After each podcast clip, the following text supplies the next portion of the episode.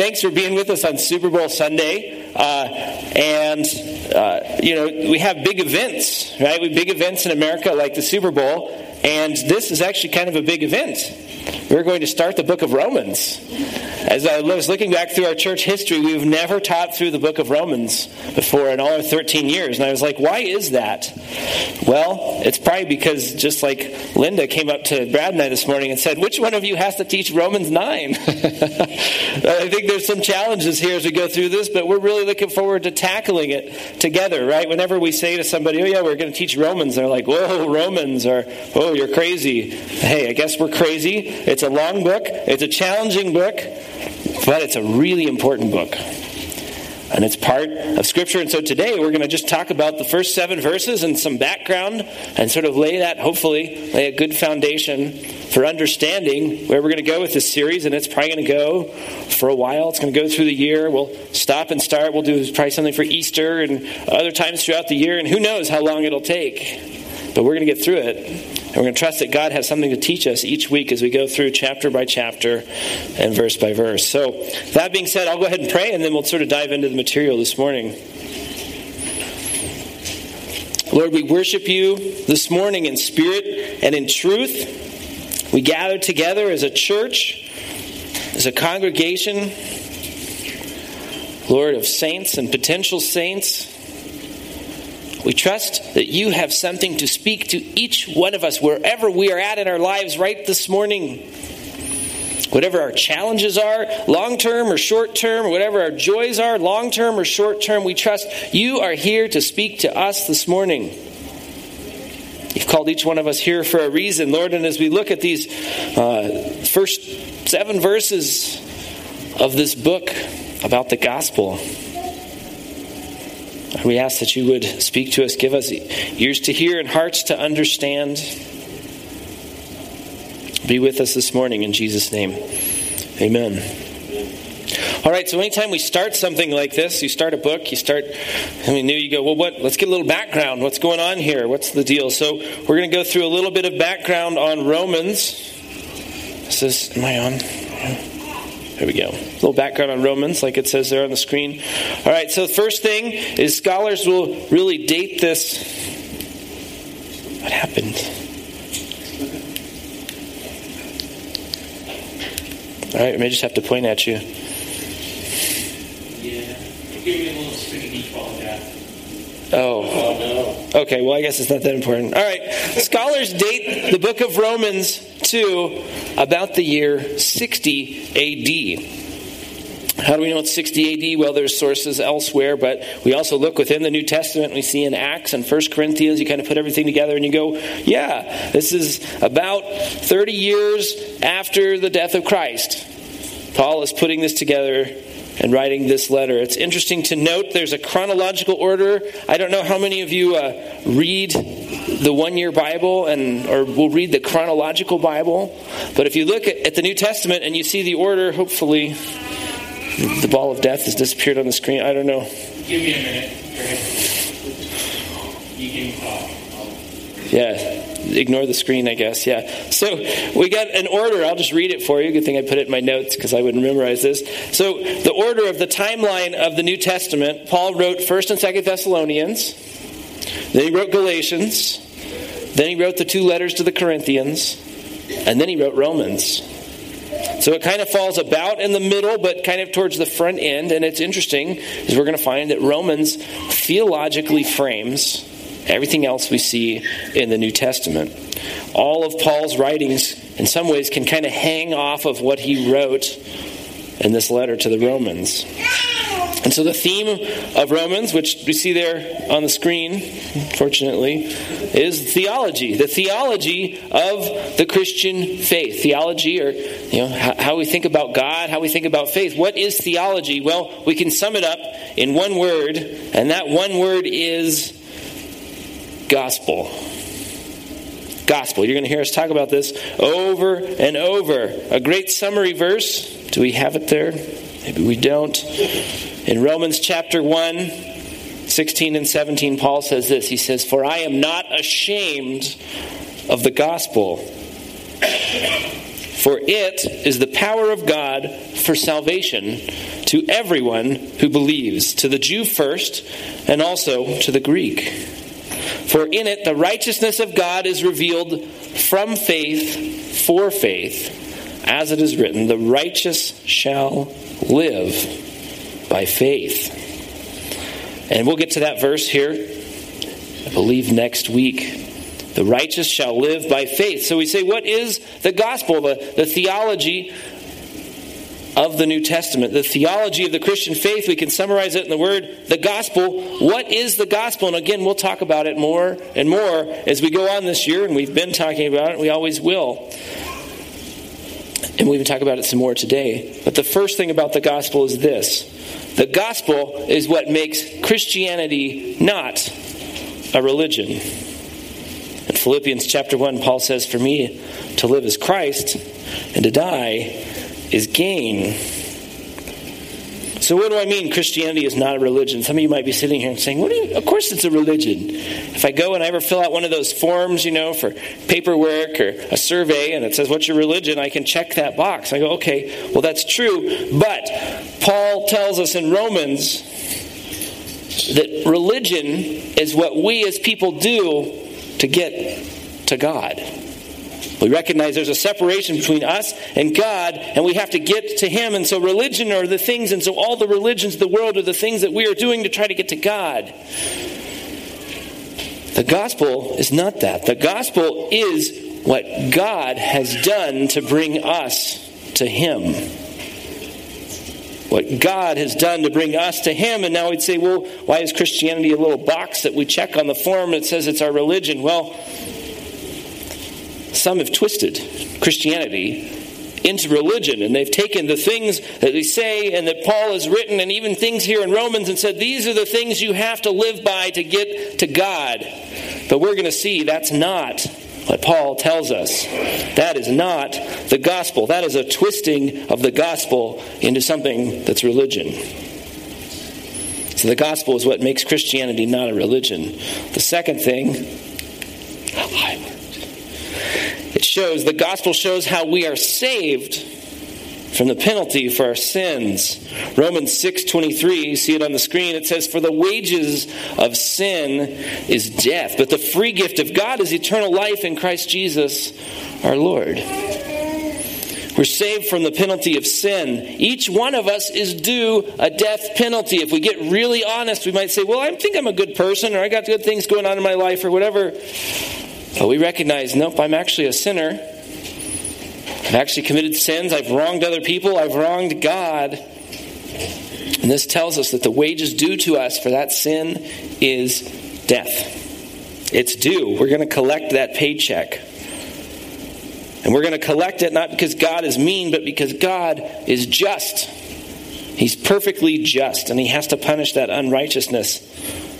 But this is the good news. How are we saved? We're saved from the penalty of sin because God sent Jesus Christ to earth to die in our place. His death pays that death penalty for our sins. And all we have to do, all we have to do is receive that free gift. That's how we're saved. You received the free gift of God. We receive it. The third thing about the gospel is it shows us the best way to live. The best way to live. It shows us that way. 2 Corinthians 5:17 Therefore if anyone is in Christ he is a new creation. I love this part. The old has passed away and behold the new has come. The good news is not just that we are saved from that death penalty, as if that wasn't good enough news. The good news is also that we have a pattern and instructions on how we can live. We get freedom and power on how to live. Now, we look at this and we have to recognize that it doesn't mean, oh, I received that free gift and all of a sudden life is just peachy. That's not what it means. Observation tells us differently. And frankly, if that was true, Paul wouldn't have written this because it would be kind of redundant. It's not true. We have to be reminded we get to be in Christ. We receive that free gift and we get the opportunity to become a new creation. God gives us a path of faith to walk down. And in that path of faith, we get to grow, we get to learn, we get to change. And it's a process. And it's difficult and it's hard. And some things happen quickly and some things take years and years. But we've given a path and we get to have the best way to live. And so, this is one sort of simple summary of what the gospel is, and we're going to keep coming back to this in this series over and over and over again. And here's something cool to note, right? We talked about, oh, it dated from about 60 AD. We need to recognize that most religions and philosophies develop over long periods of time hundreds of years, thousands of years. Many will even just arise hundreds and thousands of years after the events even happened, and myth and legend has worked its way in. And yet, here is Romans, 30 years after Christ dies in our place.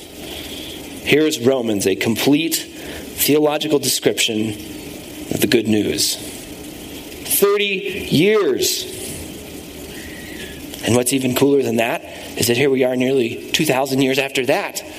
And it's the same thing. It hasn't changed. Myth and legend and changes have not come into it 2,000 years later. It's still unchanged and it is still relevant. And so, wherever you're at this morning, you might be like, Well, I haven't received that free gift. I'm just kind of checking this God thing out, and that's great. And you're, we're so glad you're here. I'm glad you're with us. I'd love to talk with you more. Or you can sit and listen or whatever you need to do. But man, wherever you're at, that fact alone that Romans has not changed, that this faith has not changed, that it was written down very clearly and concisely just a, a few decades after Christ died and rose again, makes it worth considering and figuring out, doesn't it? Because there's nothing like this in the world. There's nothing like this. So that's my encouragement to you is consider it. It's worthy of consideration. Some more background on Romans. What's the structure? The structure of Romans, it really walks us through the gospel. Right? So we have this introduction we're going to go through this week and next week. And then Paul talks about justification, which means how do I be saved? How do I receive that free gift? What does it mean? And then he goes into sanctification or how best to live. And then he connects that with, well, we're talking to a bunch of people who've grown up in this religious world and these religious connections, and let's talk about how the gospel connects with them. And then he gives us some specific applications and then closes the book. And so we're going to go through that again. It's going to take a while. but I'm really looking forward to it. So, who was this letter written to? Well, it was written to the church in Rome. The Roman church. What do we know about the Roman church? Well, a few things about it. First, it had been around for several years. It wasn't like it just showed up and it was this brand new church plant. It was sort of established there. In chapter 15, Paul says, I've desired to visit you these many years. Well, for him to have desired to visit a church that existed for many years, it had to have been around for many years. So it had been there a while. Most scholars think it's probably a little more, somewhere between 10 and 15 years in existence when he wrote this letter. We also see that the, the Church of Romans was stable enough to be a platform for missionary activities, for planting other churches, for sending people to other places to share the good news in other places.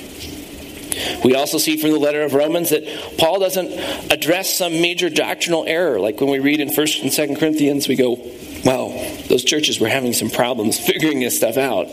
We look at Romans and we go, there's no major doctrinal error. They're not struggling through doctrine. Paul also indicates that the church in Rome had a maturity. There was a maturity of their faith. There was a maturity in their faith. He says in 15, chapter 15, verse 14, he says, You're filled with all knowledge, able to admonish one another. So they were mature believers who were part of this body. It also, we also understand from Romans that the church in Rome had both Jewish converts, people who'd grown up and lived in Judaism for a long time and had come to see Christ as the Messiah and converted. And then there were all these Gentiles who didn't live in that world and lived in a pagan world, in a secular world, and they had converted and come and seen, wow, we accepted the good news. And so we see that the good news is good for everybody. And then there's a couple views there of how, the church was founded. Some hold that Peter himself showed up in Rome and founded the church. Others will say, well, Pentecost happened and the Holy Spirit showed up and people spoke in tongues and people from Rome were there and they went back and started this church in Rome. Or there's another theory, which is that there's a bunch of believers who came from other places in the Roman Empire, other churches that Paul had established, and they all came to Rome and, and started this church. And so there's a little background on, on the Roman church, but what I think is really neat when I look at this list is I go, wow, I think there's a real parallel to the Firehouse Church in all of these points. We've been in existence for 13 years, between 10 and 15 years, kind of like the church in Rome. We're you know, by God's grace, a stable platform for missionary activities. Last week we had a couple missionaries on stage talking about the work they're doing in China. Couple weeks before that, we celebrated the fact that we planted a church in Parker in the past two years. We're a stable platform for missionary activities by God's grace. Now, are we without the presence of a major doctrinal error? I, I don't think we're struggling with that. I think we have a pretty good grasp on what's going on. Obviously, we have challenges and those kind of things, but I think we're, we're mature, and I see a lot of people admonishing and encouraging and blessing one another in their faith. Now, do we have a bunch of Jews here? I don't know, maybe some people have some Jewish background, but when I look at that, I go, wow, that's really talking about people who are religious and grew up in religion, or maybe grew up in a Christian church, or grew up in places and they've come into this church, and then yet there's other people here who grew up in our society and grew up without God and grew up in other places, and we've come together in this church to worship God together. And then, of course, we, we weren't founded by Peter or people from Pentecost directly, but at some point we are a group of believers who have come together, and a lot of us say, Well, I, have come from other places and I've moved here to Denver either expressly or indirectly and to be part of this church. So I go, Wow, I just think that's really neat. We look at this background on Romans and I say, Wow, there is a parallel for the church in Rome to the Firehouse Church in Denver, Colorado. I just think that's cool. So we could say much more about background. I could go on and on and probably about much more, but let's just go ahead and jump right into the book here. These first seven verses, and we'll read it and we'll see what it has to say for us. So, Romans chapter 1, verses 1 through 7 says this Paul, a servant of Christ Jesus, called to be an apostle, set apart for the gospel of God, which he promised beforehand through his prophets in the Holy Scriptures concerning his son, who was descended from David according to the flesh, and was declared to be the Son of God in power according to the Spirit of holiness by his resurrection from the dead, Jesus Christ our Lord, through whom we have received grace and apostleship to bring about the obedience of faith for the sake of his name among all the nations, including you who are called to belong to Jesus Christ. To all those in Rome who are loved by God and called to be saints, grace to you and peace from God our Father and the Lord Jesus Christ. Whew. A little bit of a run on sentence there. I have the privilege of, of uh, teaching English grammar and writing to uh, fourth to sixth graders once a week during the school year. And I, this is never allowed when you write a paper, ever. This kind of sentence, right? I love it. You put it in, like I have it written up in my, my Microsoft Word document, and it just gets the blue squiggly line. It runs all the way through the whole thing, and I like want to change it, but I go, well, it's what Paul wrote, and I can't do anything about it, right?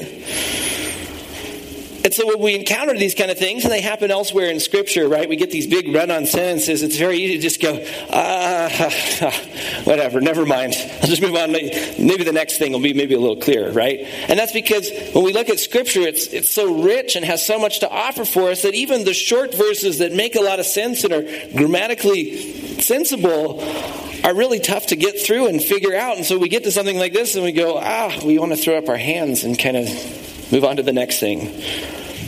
But we're not going to do that today, so let's try to break it down into maybe some key components, and maybe we can get just even a little bit of understanding of what Paul is talking about here in these verses. So, we just ask some questions of this passage. First, who's the main character? He gives us this run on sentence. Who is the main character of these first seven sentences? And the answer to that is clearly Jesus Christ. Term Jesus Christ appears four times in these seven verses. And at some point, he gets equated to be called the Son of God, and Son appears two more times. So, really, six times in seven verses, Jesus Christ is referred to. So, he is the central figure of this introduction. And we can conclude, and we will see, he is the central figure of the entire book of Romans. And so Paul emphasizes two aspects of Jesus in this passage. He says, first, he was descended from David according to the flesh. Now, those Gentile pagan converts were probably like, well, that's nice. What's that mean to them? But to the Jews, they said, this is important because we always knew that Messiah, a person who was going to come and save the world, would be descended from David. And so he points that out and he connects with that group of people. He says, Look, that prophecy fulfiller, that Messiah you were looking for, was going to be a, des- a descendant of David, and that's Jesus Christ. And then he says, His resurrection from the dead. It's the second aspect of Jesus that Paul emphasizes here. And we go, wow, his resurrection from the dead. And we understand as we look at the other gospels, we say, wow, Jesus performed a ton of miracles. But one stands alone as the most important one, and that is his resurrection from the dead. And we know that's important because in order to defeat the penalty of sin, he had to defeat death. This is the most important fact about Jesus Christ, and this fact would resonate with both Jews and Gentiles in the Roman church. So we have Jesus. What else do we know about Jesus? He, he mentions him several times, but we have to look at his history and his background. And I thought, well, how could I summarize the life of Jesus and his characteristics. And I remember this passage, this thing, I'll put it up here on the screen, and we see it a lot of times at Christmas. So you, you may have seen it before, but I'll just read it because I think it gives a very good summary of who Jesus was. It's called One Solitary Life. Here's a man who was born in an obscure village, the child of a peasant woman. He grew up in another obscure village where he worked in a carpenter shop until he was 30, and then for three years he was an itinerant preacher. He never wrote a book. He never held an office. He never owned a home. He never had a family. He never went to college. He never put his foot inside a big city. He never traveled 200 miles from the place where he was born. He never did one of the things that usually accompany greatness. He had no credentials but himself. He had nothing to do with this world except the naked power of his divine manhood. While still a young man, the tide of public opinion turned against him. His friends ran away. One of them denied him. He was turned over to his enemies. He went through the mockery of a trial. He was nailed to a cross between two thieves. His executioners gambled for the only piece of property he had on earth while he was dying, and that was his coat. When he was dead, he was taken down and laid in a borrowed grave through the pity of a friend. 19 wide centuries have come and gone, and today he is the centerpiece of the human race and the leader of the column of progress. I am far within the mark when I say that all the armies that ever marched, and all the navies that were ever built, and all the parliaments that ever sat, all the kings that ever reigned, put together, have not affected the life of man upon the earth as powerfully as has that one solitary life. Jesus Christ is the central figure of history, and he's the central figure of the book of Romans. And so I'd ask you today have you ever considered who he is and what he's done? Have you ever considered who he is and what he's done? And if you're here today and you're saying, What is this church about? That is what our church is about, considering who Jesus Christ is and what he has done for us. And so if you have considered it, Will you continue, to ponder upon who Christ is and what he has done? Will you reinstall him as central in your life? That's who the book of Romans is about. Now, what is the what is it about? What is the intro about? We know it's about Jesus, but specifically what about Jesus? And the answer to that again is the gospel. And a little review from a few minutes ago the gospel is what makes Christianity not a religion. It shows how we're saved from the penalty of sin, it shows us the best way to live. Now, in our culture, right, you hear people use this term gospel all the time, right? They say, well, that's the gospel truth about something, and they're trying to say, oh, it's really, really true. That's not what gospel means. Gospel doesn't mean really, really true. It comes from a Greek word. I'm not sure I can even pronounce it. Euangelion. Euangelion. I didn't take Greek, so I don't know. But the meaning of the Greek word is good news. Good news. The term gospel appears over a hundred times in the New Testament. And actually, in the Roman culture, it was often used to describe the installment of a new leader into a culture. And so, this central message of the gospel, again, is that Christ offers you a free gift. And the salvation that he offers you is that he paid the penalty for the sins that are due to you, that death penalty that is due. And you can be reconciled to God for eternity by receiving that free gift. And so, in the midst of that, in the midst of all this, it's very, very important for us as believers to continue coming back to the gospel. We need to keep coming back to the gospel. Sometimes I get afraid, and I know maybe Brad does too, that I feel like I keep repeating it. I feel like every week and week after week and year after year, I keep talking about the gospel. I go, is everybody, is everybody sick of the gospel yet? I go, well, I don't know, maybe you're sick of it, but this is the message that we have to keep talking about because we have to keep preaching it. Because if we don't keep preaching it to ourselves, what happens? We twist Christianity into that religion. And we don't want to do that. We also think it's important to keep being repetitive because one of our goals is that every single person who sits here, every single one of you would be able to clearly articulate the gospel to somebody else. The, our flesh and the world and the devil are going to want to drag us away from the good news. And repetition of it is going to help us come back. So, Romans is about the gospel. And that's what we're going to follow here as we go along. So, what else about Romans? Who's the author? Who's the author and why is he important? Well, he says the first word is Paul. Paul. Okay, well, Paul is the, is the author. What do we know about Paul? What do we know about him? Well, we know he was one of those Jewish religious people. He was a leader in that church. He'd grown up in it. He'd been trained in it. He had all his education in it. He was going along and he was a top guy in this religion. And then what happened? He was converted. He heard the good news through, in his, his case, an encounter with Jesus. He was on his way to Damascus to persecute Christians, to kill them and throw them in jail, and he had this encounter with Jesus Christ, and his life turned around 180 degrees. He went on and he was discipled primarily through other believers, and then he ultimately used all of these gifts and this education and this training and his background and his knowledge to spread the gospel. And so then Paul tells us three things about himself here in this introduction. The first thing is he says, I'm a servant of Jesus Christ. I'm a servant of Jesus Christ. Well, what does that mean? And why does he say that? See, here's Paul, and he has all this knowledge, and he's a teacher, and he's a leader, and he's important, and he could really set himself up that way. But he doesn't.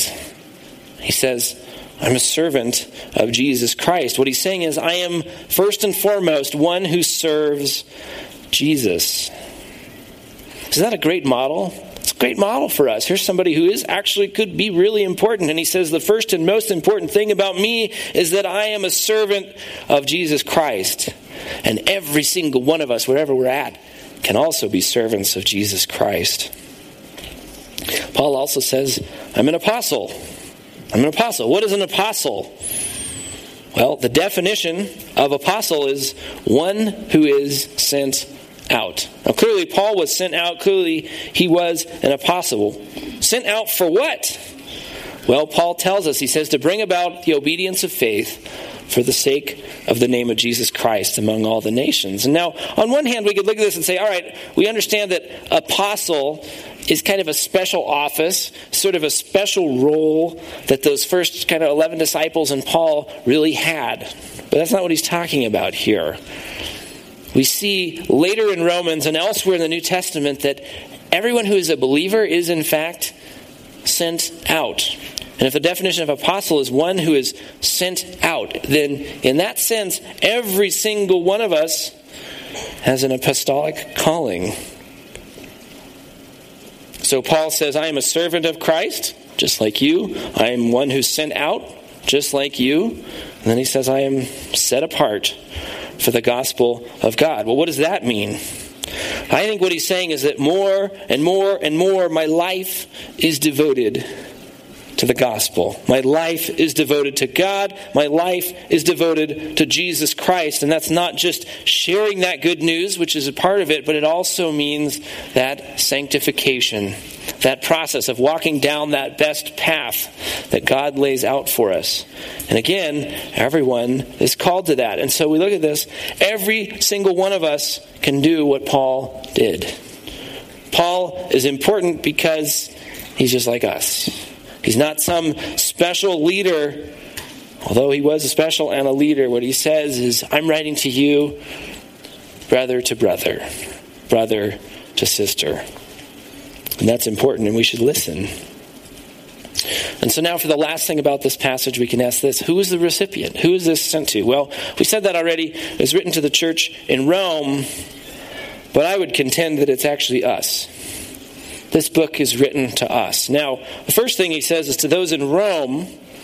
You go, okay, so those in Rome, well, I don't live in Rome, right? Rome is like way over there, and the Roman Empire is long gone, so how can we even really say that this is to me? Well, we have to recognize that Paul's letters, although he did send them specifically to churches or to individuals, the idea was that they would be circulated to a wider audience of people not in those places. So we can't say, well, it's only for the people in Rome. And then we also recognize the content. There's all this theology. This is the theology of faith. This applies to all of us. It applies to all of us. So, in that sense, we're all Romans. Paul also says it's to those who are loved by God. So, ask that question who does God love? Hmm. Does God love? Well, I asked myself that question and I did a little digging, and you can go down a very deep rabbit hole trying to figure out, well, what exactly do you mean by that? And who, who does he love and who does he not? And I thought, well, let's just make it really simple. What does John 3.16 say? God so loved the world. God so loved the world, and what did he do? He gave his one and only Son, Jesus Christ. So God clearly has a love for you and me. And so, in this sense, we're all loved by God. We're all loved by God in that sense. The third thing Paul says about the recipients is they're called to be saints. Well, what is a saint? I know, depending on whatever your, your background is, you might think, oh, well, saint is a really special person who's done some really neat stuff, and a bunch of people eventually kind of voted on this person and elected them to this office of being a saint. Well, Clearly, that hadn't happened just a mere 30 years after the death of Christ. And so, what does he mean? There's a Greek word, that translates to saint, and it means most holy thing. Most holy thing, and we should understand saint to mean who's the holy ones? Those who are saved and set apart. Those who are saved and set apart. And so, do you see that connection back to Paul? Paul says, I was saved. I was set apart. I was sent out. So if you've received the free gift of salvation, if you've received the good news, then you are a saint. You are saved and set apart. I'm saved and set apart. Praise be to God. And that means I and you, we're like Paul. We're called by God to be set apart for Him, just like Paul. Now, some of you maybe have not received that free gift. And so, in that sense, you're like, well, I'm not saved and I'm not set apart. And that's fine. But you could be. So, in that sense, you're a potential saint. And so, this letter is hey, you might be called to be a saint. Those of us who have received it, well, we're definitely called to be saints. You might be. And so, in that sense, the letter of Romans is to all of us we can conclude that Paul is writing this letter to you and me and all believers, and in fact, I would say all non believers. And so from this, we need to conclude we better pay attention to what Romans says. Amen? Amen? So now we know what to expect from Romans, and here's just a summary of what we're going to expect from Romans. First, it's all about Jesus Christ. We get to Romans 9 or some of those challenging passages, we're going to remember it's all about Jesus Christ. We're always going to go back to Jesus Christ, and that's going to guide us. We also know the message is the good news, the good news, the gospel. That's the message. We're saved by grace, and it's a free gift. We're given freedom and direction for how to live in the best way. And we're also going to recognize this letter is not from somebody high and mighty to somebody lowly, it's from one believer to other believers. Regardless of our gifting, our position, regardless of our background, regardless of the era or the geography or any other thing we could try to think of that might separate us from what Paul has written, this letters for us. So we're going to listen to it. And so that's the introduction to Romans. So I don't know about you, I'm excited to tackle this book, and I hope that we do this together and we all grow deeper in our faith as we examine the theological framework God has given us. I just think it's going to be a great and awesome experience for us together. And so, that being said, I'll go ahead and pray and close our time. Now, Lord, I'm thankful that you've written this book through Paul. You inspired Paul to write this letter from one believer to others. God, I think about that message, the good news, and I go, wow, Lord, you've changed my life. You've changed my life because of that good news. And I know there's so many of us here in this room who could say, My life has been changed by this good news, Lord. And it's my prayer that if there are others who are here who are listening whose lives have not been changed by the good news, that they would be open to hearing the good news and having their lives changed by it. God, I thank you for recording it and passing it down to us and not changing it. And God, I thank you above all that this is not a religion, or this is good news. This is good news. Because, God, I recognize in my life, I, I'm not good enough. None of us are good enough. And the justice due for me and my sin is death, an eternal separation from you. And yet, God, by your grace, and we worship you for this, you sent your son Jesus Christ to die in our place and offer us that free gift of salvation. And all we have to do is invite you and say, Lord, receive that free gift of salvation, and I, I want to follow after you. Lord, help us in that.